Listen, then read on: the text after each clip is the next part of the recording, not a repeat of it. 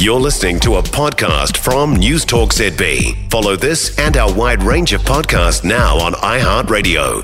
Morning, seven past seven. So, as we mentioned at the start of the show, after four extensions, the 25 cent government funded petrol discount coming to an end. We're also, by the way, just to add to the fun, getting an increase in the alcohol excise tax.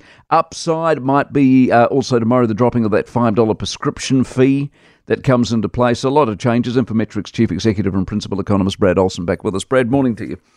Good morning. As an economist, in just general terms, are you in favour of governments, any government, dabbling with, econ- you know, false economies? In other words. I mean, a little bit of a leading question there, but, but no, uh, it's a very clear answer. And I mean, you'll remember that look, uh, we've consistently said that the uh, fuel tax subsidy when it was put on was dumb economic policy because it wasn't targeted. And it's now cost us over $2 billion.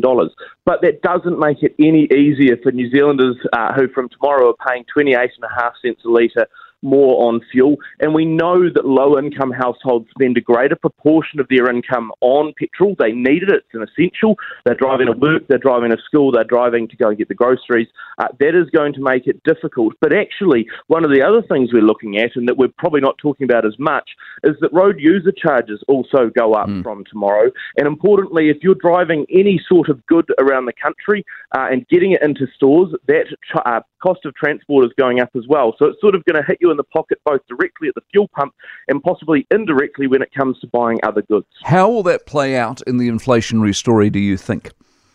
Well, our estimates suggest that uh, when you add the fuel tax subsidy back into the figures, uh, you'll see a, the next quarter inflation, so quarter three, the September quarter, should increase by about 0.5 percentage points uh, larger than it would have otherwise been. And of course, remembering that at that time uh, in the third quarter, you'll also have the higher rates bills that are coming in from uh, local government, reflecting the higher costs that they're paying to deliver services.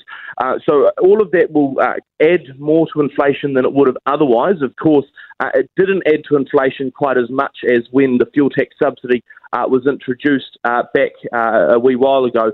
But I think that the big challenge for a lot of people is that they're looking at the inflation numbers, and I know we, we can sort of go around the traps on uh, what the technical details are here. From tomorrow, though, there are a number of New Zealanders, almost all of them, that will be paying more. And again, although we said it was dumb economic policy at the time, it is incredibly uncomfortable now to see it come off. I mean, you look at uh, average fuel prices across the country, and I think the last I looked, they were about two thirty-five a litre. Uh, that means you'll be going to about two sixty-four a litre for ninety-one.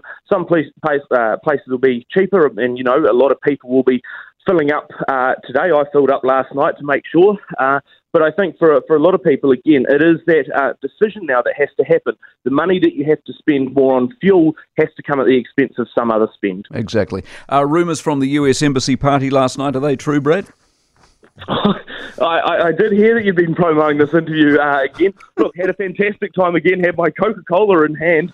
Uh, but like I said, uh, my my post my post match event was going to the um, fuel station to fuel up because I didn't want to try and battle through the crowds today. Good man. You have a good weekend. Appreciate it very much, Brad Olsen, Infometrics Chief Executive and all round party animal. Ten minutes past seven.